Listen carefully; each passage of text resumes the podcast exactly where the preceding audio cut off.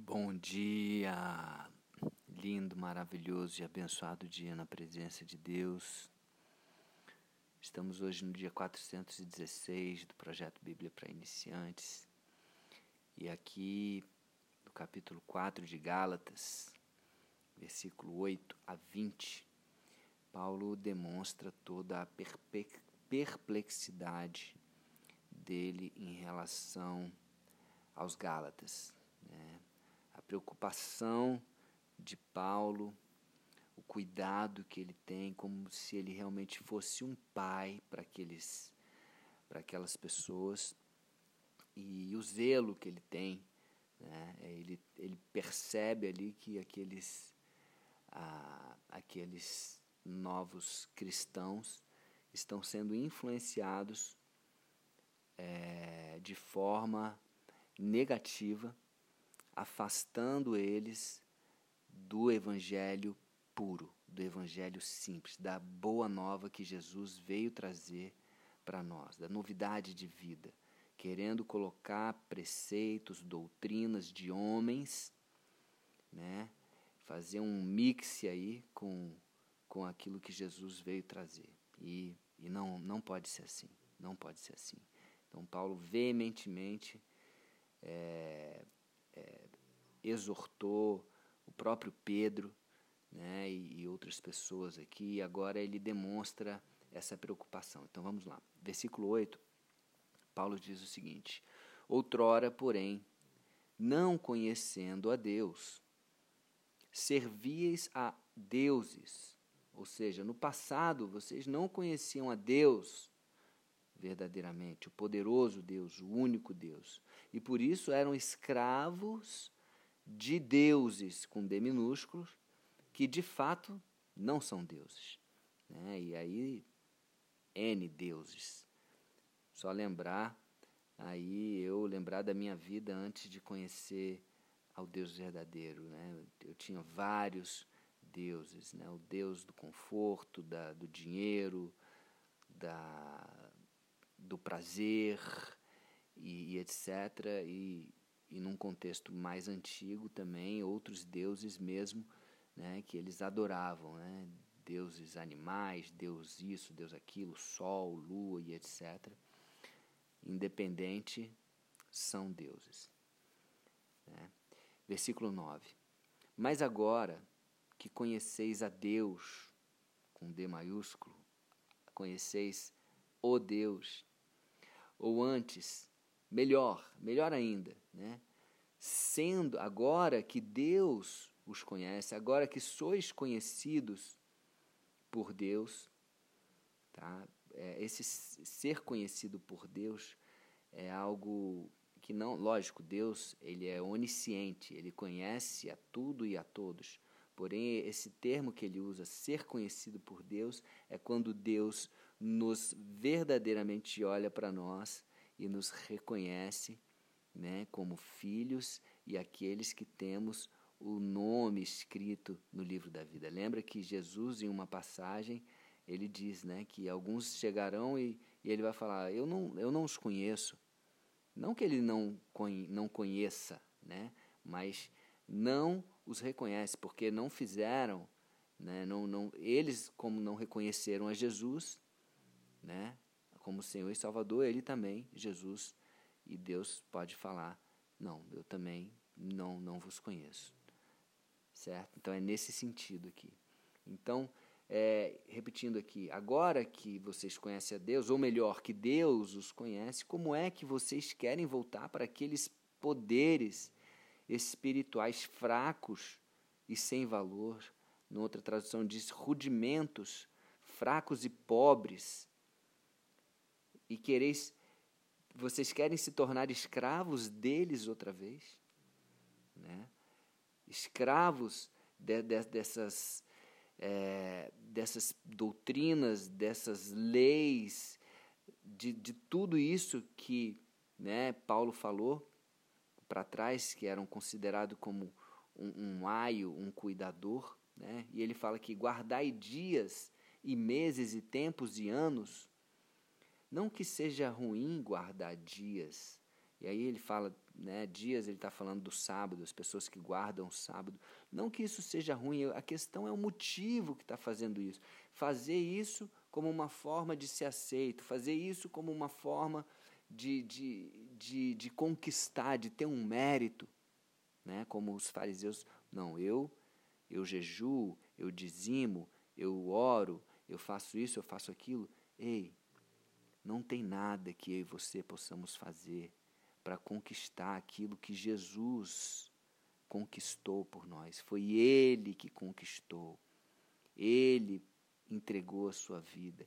Então, o nosso único trabalho, entre aspas, é o que? Acreditar em Jesus. Acreditar em Jesus. Com todo o nosso coração. Versículo 11.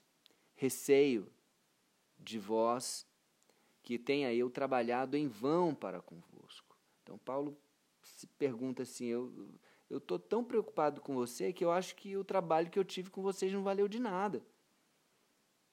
Então, ele, Paulo está tá dando um puxão de orelha neles aqui, forte, para né, ver se eles entendem um pouquinho da, da, da importância desse assunto. Versículo 12. Meus irmãos, peço que sejam como eu. Afinal, eu sou como vocês. E vocês não me ofenderam em nada. Agora, Paulo trazendo, criando um rapó aqui, criando né, uma empatia com eles. Vocês não me ofenderam em nada. Lembram porque eu fui parar aí? Porque eu, porque eu fui lhes anunciar pela primeira vez que eu estive com vocês o Evangelho? Foi porque eu estava doente. Né? Provavelmente Paulo estava indo numa viagem missionária e uma doença o acometeu e ele teve que ficar ali. E olha o que ele fala, versículo 14: Mas vocês não me desprezaram nem me rejeitaram. Ou seja, mesmo ele doente, em um estado de saúde grave, né, eles acolheram Paulo e ouviram aquilo que Paulo tinha a dizer e receberam as boas novas. Né? Deixa eu ler aqui, versículo 14. Mas vocês não me desprezaram, nem me rejeitaram, e embora o meu estado de saúde fosse uma dura prova para vocês, pelo contrário, vocês me receberam como se eu fosse um anjo de Deus, ou mesmo como se eu fosse o próprio Jesus Cristo. Versículo 19, perdão, versículo 15. E como vocês estavam felizes, e eu posso afirmar que se pudessem, vocês teriam arrancado os seus próprios olhos para me dar. Olha só, Paulo se sentiu tão amado, tão acolhido. Você já se sentiu assim alguma vez? Eu, eu estou me sentindo assim no momento, eu e minha esposa. Estamos sendo recebidos por, por uma família na casa deles. Uma família que nem cristãos eles são, mas nos recebendo com amor. Né? E, e, e é tão constrangedor esse amor, né? É, é tão gostoso, e Paulo está tá falando isso. Poxa, vocês me amaram tanto, me receberam com tanto amor e carinho, me ouviram, né, como a gente tem também falado aqui, compartilhado o Evangelho, as boas novas com eles, e eles ouvem, prestam atenção. Né? O que aconteceu? Paulo fala. Versículo 16: Será que agora, por ter dito a verdade, eu me tornei um inimigo de vocês? Uau! Lembra-se, né? Que quem ama, exorta. E ele fala a verdade, e a verdade com amor. Por mais que ele está sendo firme aqui, ele está falando com amor. O zelo dele, está sendo demonstrado aqui. Por isso que ele também traz essas palavras de amor aqui, reconhecendo é, é, é, o mérito deles também, reconhecendo o amor deles, a forma com que eles trataram Paulo antes. Versículo 17. Esses homens mostram grande interesse por vocês. Olha só, porque ele sabe que eles estão sendo é, é, confundidos por outras pessoas. Ele conhece os, os filhos dele, ele conhece os galos, e sabe que isso não veio da cabeça deles. Então ele fala assim: esses homens que estão é, é, trazendo essas doutrinas, trazendo essas necessidades de circuncisão e de cumprir a lei, etc, etc mostram grande interesse por vocês, mas a intenção deles não é boa. O que eles querem é separar vocês de mim, para que vocês sintam por eles o mesmo interesse que eles sentem por vocês. Então, por isso que eles estão mostrando esse interesse todo por, por vocês, para que vocês também demonstrem a mesma coisa por eles. É um, é um jogo. Eles estão fazendo um jogo. E olha que são cristãos, hein? São novos, são cristãos, mas só que se deixaram levar por preceitos de homens, né? É aquela coisa, né? Não, deixa eu vou colocar aqui um pouquinho do, do, do, do que do que eu acho, né? Em cima da verdade. Então, já leveda, é aquele que Paulo fala, um, um pouquinho de fermento leveda toda a massa. Contamina. Versículo 18. É bom vocês terem um interesse sincero, sempre, e não somente quando eu estou com vocês. Meus queridos filhos, olha como ele chama. Meus queridos filhos, estou sofrendo por vocês, como como alguém que sofre as dores de parto novamente. Olha só. Paulo já tinha sentido isso uma vez, né? É, na, na, primeira viagem e tudo, e agora ele está é, é, sentindo dores de, como de, dores de parto. E continuarei sofrendo até que Cristo esteja vivendo em vocês. Ou seja, ele fala que eu não vou desistir de vocês. Eu estou com vocês. E eu vou sofrer até que vocês entendam a verdade, o evangelho simples pregado por Jesus, o valor de Jesus naquela cruz. Versículo 20, para fechar hoje aqui. Como eu gostaria de estar aí agora para poder falar com vocês de um modo diferente do que eu estou falando aqui. Olho no olho é diferente, né, gente? Olho no olho é diferente. E ele fecha aqui, só antes da gente né, continuar o próximo áudio. Estou muito preocupado com vocês. Olha só, a preocupação de um pai, de uma mãe, de como que, um, como que eles devem estar recebendo isso. Né? Imagina como que eles receberam essa carta.